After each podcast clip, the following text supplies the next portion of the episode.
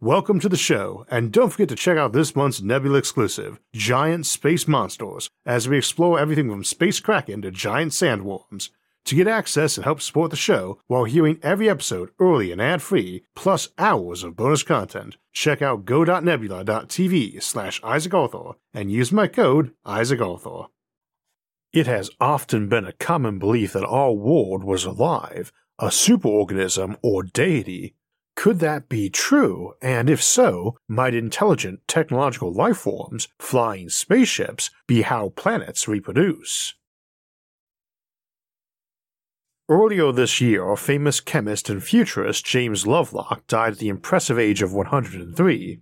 Lovelock also had an impressive amount of work, both near term and speculative, that he leaves behind, on everything from cryopreservation to geoengineering, and worked for MI5, the British security service, for decades, where he was described as basically Q in the James Bond films.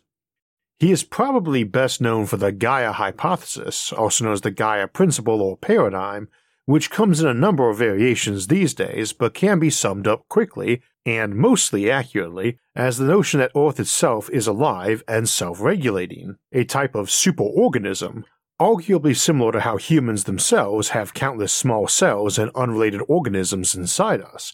That life on Earth, its biosphere, in conjunction with its other spheres like the atmosphere and hydrosphere, have regulated feedbacks to keep Earth optimal for life to continue. Such being the case, we might extrapolate that it happens on other planets, or the exact opposite, that it is a near unique property of Earth's emergent biosphere, and the reason the universe doesn't seem to have ancient alien empires sprawling everywhere the Fermi paradox. Today we're going to examine this notion in its various forms, the good and the bad for concepts, and also ask what it would imply toward the galaxy, the Fermi paradox, and life, the universe, and everything else. That's a lot of ground to cover, so you might want to grab a drink and a snack before we get rolling. And don't forget to hit those like and subscribe buttons. I feel obliged to say from the outset that while I've always liked the Gaia hypothesis as a neat concept, I'm very skeptical on it, so as is typical for me, I'll try to shelve that skepticism and take a more advocative role for it today, though we won't bypass its criticisms by any means. Now, as mentioned, the Gaia hypothesis comes in many forms, so let's start with the original one by Lovelock. Emphasis on by Lovelock because there's nothing new about speculating that the world itself might in some way be alive or even conscious. A living world is pretty common in mythology, of course. The hypothesis derives its name from the Greek goddess of the earth, who is the mother of everything, and that's a fairly common theme in many mythologies and religions under different names. But we see it recurring even in modern times and in scientific speculation, particularly in the mid 20th century, when telepathy and group consciousness were regularly part of serious scientific discussions. This presumably influenced the name, though Gaia hypothesis was given to it by Lovelock at the suggestion of William Golding, the Nobel Prize winning writer best known these days for the novel Lord of the Flies. Lovelock began formulating the concept while at the Jet Propulsion Laboratory in 1965, and he had been working on ways of detecting life on Mars for JPL. I would imagine he was contemplating possible biosignatures given the paper he produced, planetary atmospheres, compositional, and other changes associated with the presence of life, with C.E. Griffin, as about how life could be detected at the planetary scale by atmospheric chemistry and signatures. He also wrote A Physical Basis for Life Detection Experiments for Nature that year, and it's good baseline material for what would emerge as our framework for searching for extraterrestrial life by atmospheric signatures, something which is finally underway nowadays as we grow our catalog of exoplanets and the ability to examine them in detail.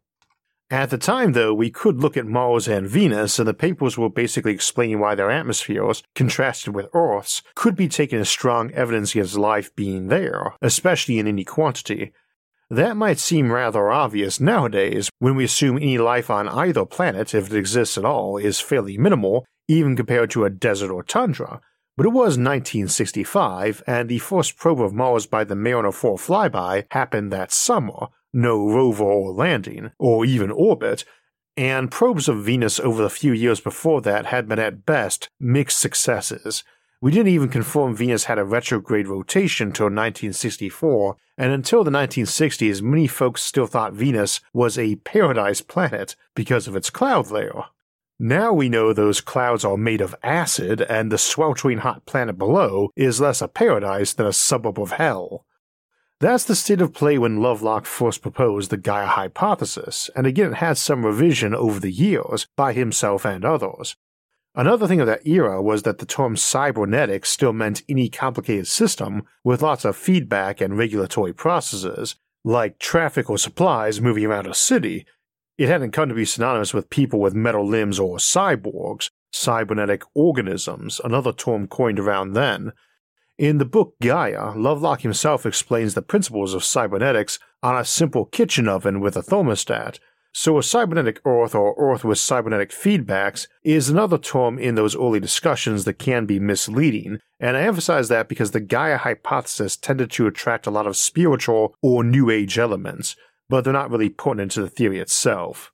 But it will sometimes get included as the noosphere, a philosophical concept proposed by biochemist Vladimir Vernadsky and philosopher and Jesuit priest Pierre Teilhard de Chardin, both of whose names I probably just mispronounced, as an analogy to the geosphere, biosphere, and atmosphere, representing the highest development of a biosphere's development, as when humankind or other intelligent life for other planets, capable of cognition and technology on conscious organization, begins seriously transforming the biosphere and planet, in all case beginning with early roads, canals, and irrigation, and they argue it was as legitimate a sphere for the planet as the geosphere, lithosphere, biosphere, atmosphere, hydrosphere, baryosphere, and so on, which I tend to agree with, Beyond that, it tended to drift into diverse spiritual realms of group consciousness or omega point speculation, which we'll bypass for now, or in more modern times as a particularly high tech version of the internet.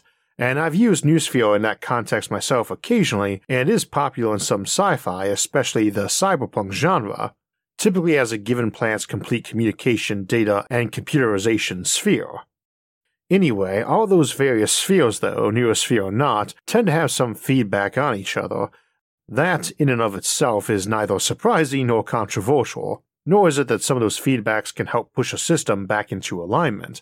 A predator that overeats can grow in population, but only temporarily, then crashes down from a shortage of prey and higher probabilities of not just starvation, but any number of food shortage related things, like a higher chance of getting into fights with their own kind over territory and dying from an infection that's harder to fight off because they're running a calorie deficit. These don't have to involve life forms either. Heat a planet with surface water up and it will get cloudier. Clouds reflect sunlight away, which can have a cooling effect. But it's also important to note that the same effect can have both positive and negative feedback. Clouds also absorb infrared light from the surface and help retain it, and how high they are in the atmosphere controls which dominates. So too, ice and especially fresh snow reflect sunlight, which cools a planet, which is why we sometimes think the planet may have frozen over completely in the past, possibly repeatedly. If Earth ran into a particularly bad ice age and just froze a little more across some threshold where too much sunlight got reflected and froze all the oceans, with ever less water evaporating to form clouds, and all freezes over and cannot melt, the cooling effects snowball until the planet is locked in ice, this is the appropriately named snowball Earth theory. In such a case, though, you could slowly have volcanic eruptions and space dust darken the surface to absorb more light and thaw. The Gaia hypothesis reasons that life on a planet will become self regulating in conjunction with the atmosphere, hydrosphere, and pedosphere, the thin skin above the lithosphere where soil is and where soil formation is occurring at, from the Greek word pedon, or ground. And again, the idea that the planet has feedback, so even a planetary homeostasis resulting from life forms on it, is not a new idea, and was not even when Lovelock discussed it, but rather the Gaia hypothesis argues we have a homeostatic balance of conditions on Earth with the goal of keeping conditions optimal for life, even in regard to things like volcanoes or external things like asteroid collisions. One big factor seen as being in favor is that its external conditions have changed a lot since life began. The sun is now at least 25% brighter than it used to be, which in simplest models would see the planet be about 6% warmer, which is a big deal in absolute temperature or Kelvin. Earth's current average temperature is about 14 Celsius or 57 Fahrenheit. 6% doesn't sound like much on those scales, but our absolute temperature is 287 Kelvin, or 517 Rankine. Raising that by 6% is 304 Kelvin, or 548 Rankine, which is 31 Celsius, or 89 Fahrenheit. Again, 6% is much bigger in absolute temperature terms. So the planet should have been a lot colder back then, even accounting for the higher temperature of the planet after forming and greater amounts of uranium decaying in the planet. The faint young sun paradox is still troubling us 50 years after Carl Sagan and George Mullen proposed it, as it indicates our world should have been an ice ball for a long while. We have partial explanations, everything from more carbon dioxide to tidal heating from the moon being greater when it was closer to us in the past, to Earth maybe being closer to the Sun in the past. I've even heard local Hubble expansion suggested. Lovelock himself had suggested a higher methane composition in the early atmosphere, akin to Titan's atmosphere. Overall, though, the faint young sun paradox tends to work against the Gaia hypothesis being valid for early Earth, that prior to maybe half a billion years ago, there couldn't have been a life based self regulating planet.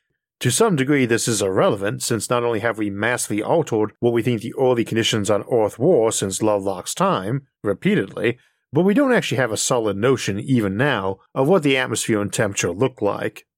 Anything before half a billion years ago is very thin, and the picture doesn't really get that much more solid until after the dinosaurs are gone. Paleoclimatology does amazing work on little data, but it has its limits, so realistically, we can't take any early conditions on Earth into serious consideration for proving or disproving the idea that the planet self regulates with the goal of keeping optimal conditions for life. The core hypothesis is very attractive to be sure, and many objections to it have been adapted for in newer versions, but it's not too hard to find problems. For instance, the Huronian glaciation about 2.4 billion years ago is believed to be a series of ice age periods lasting around 300 million years, possibly with one or more snowball Earth events.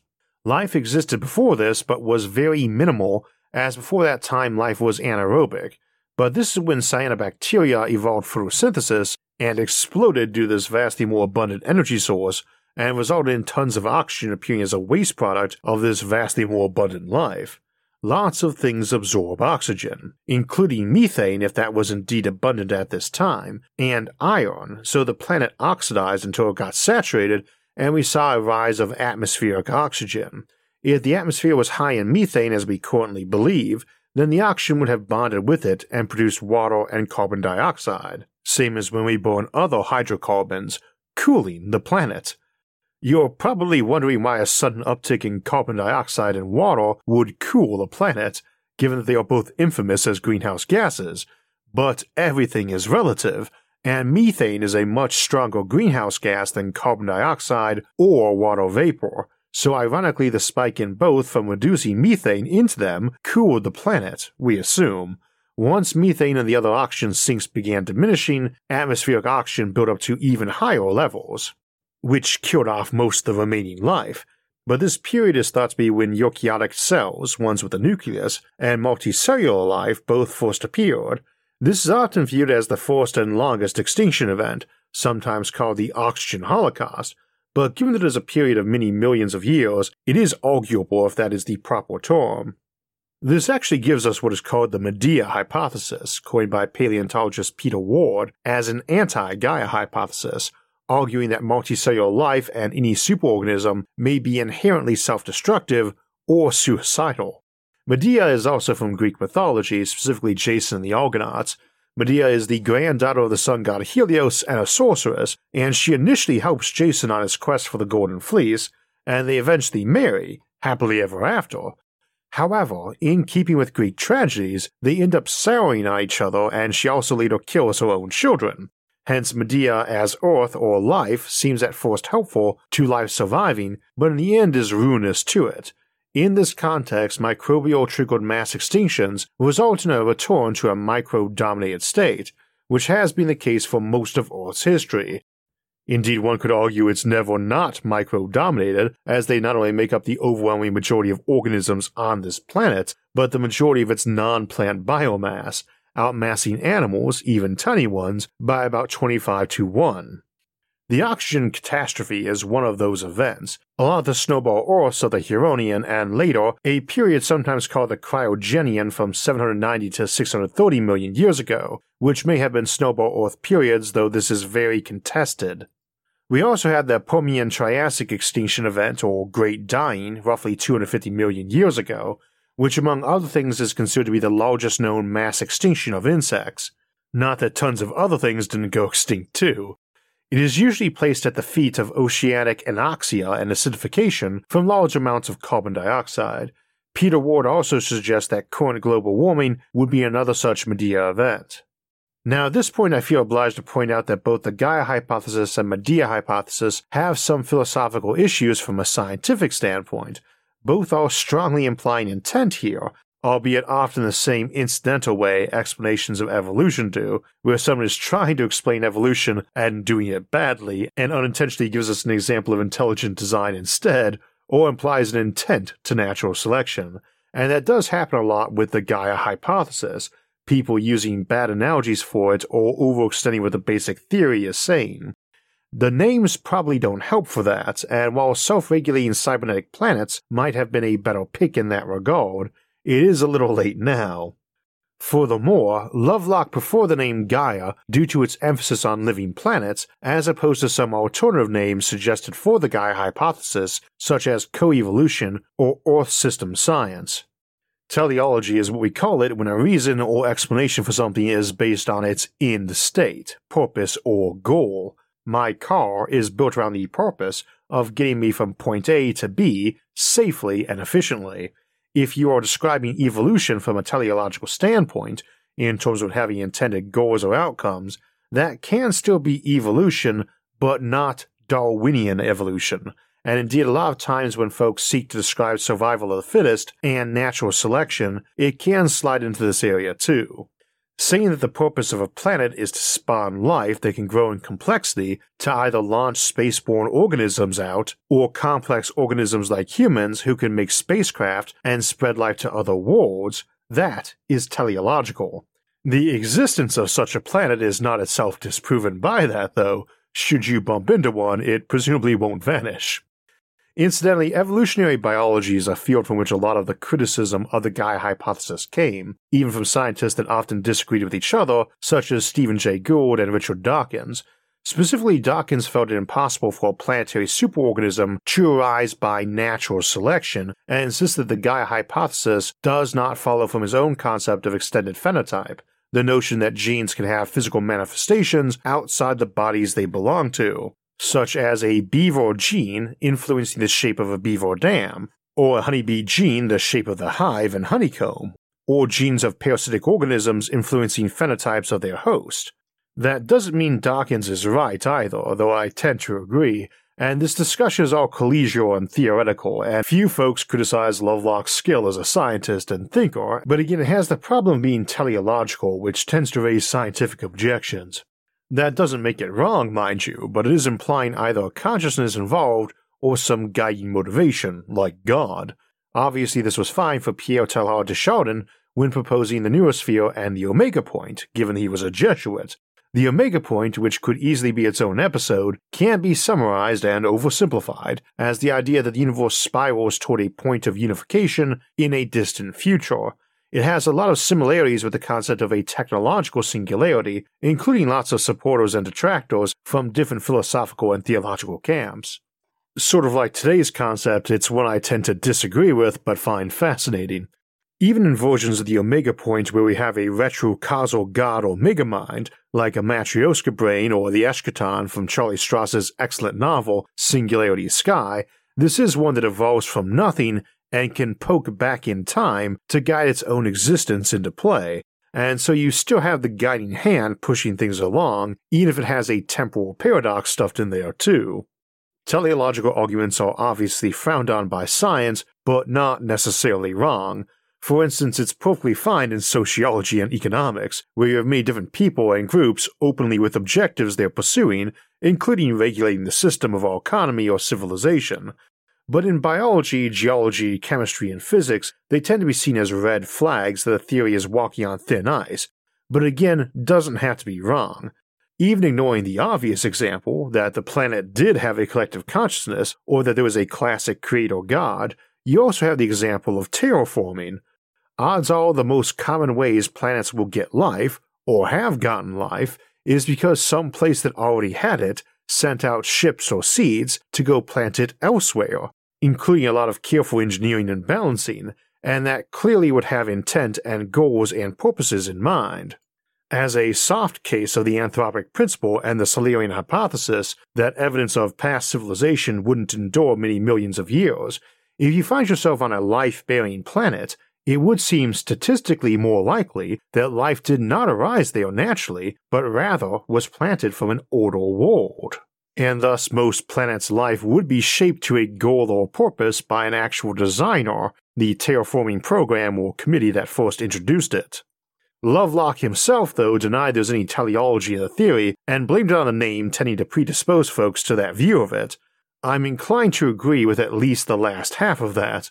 He said back in 1990, after his book Gaia A New Look at Life on Earth came out, that nowhere in our writings do we express that the planetary self regulation is purposeful or involves foresight or planning by the biota.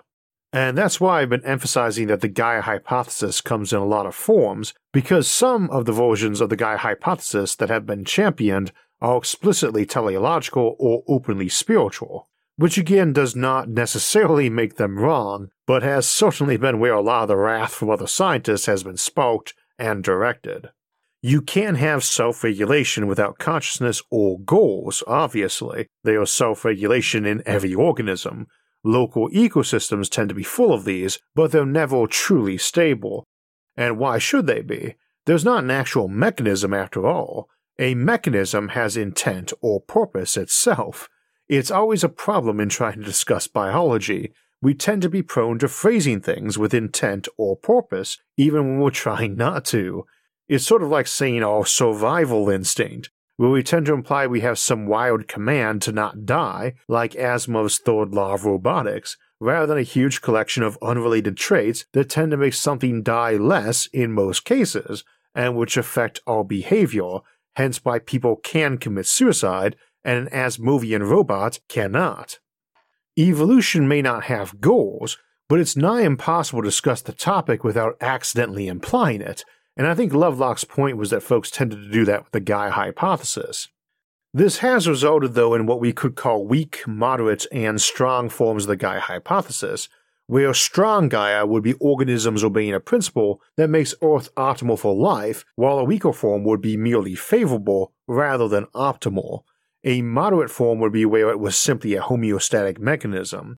Some feel that's still too strong, but that we could have a coevolutionary Gaia or an influential Gaia, where there's a linkage and a relationship, lots of feedback that tends to push toward the Earth being shifted by life to be more favorable to life, but nothing stronger, neither of which, as I mentioned earlier, was new or radical thought in terms of already accepted discussion of natural selection, adaptation, and evolution. Since I'm a physicist, not a biologist, I can get away with being officially neutral on the matter, though I would say anything beyond the homeostatic mechanism is a stretch for Earth itself. In terms of other planets, it's certainly an option. We have discussed sentient planets evolving before.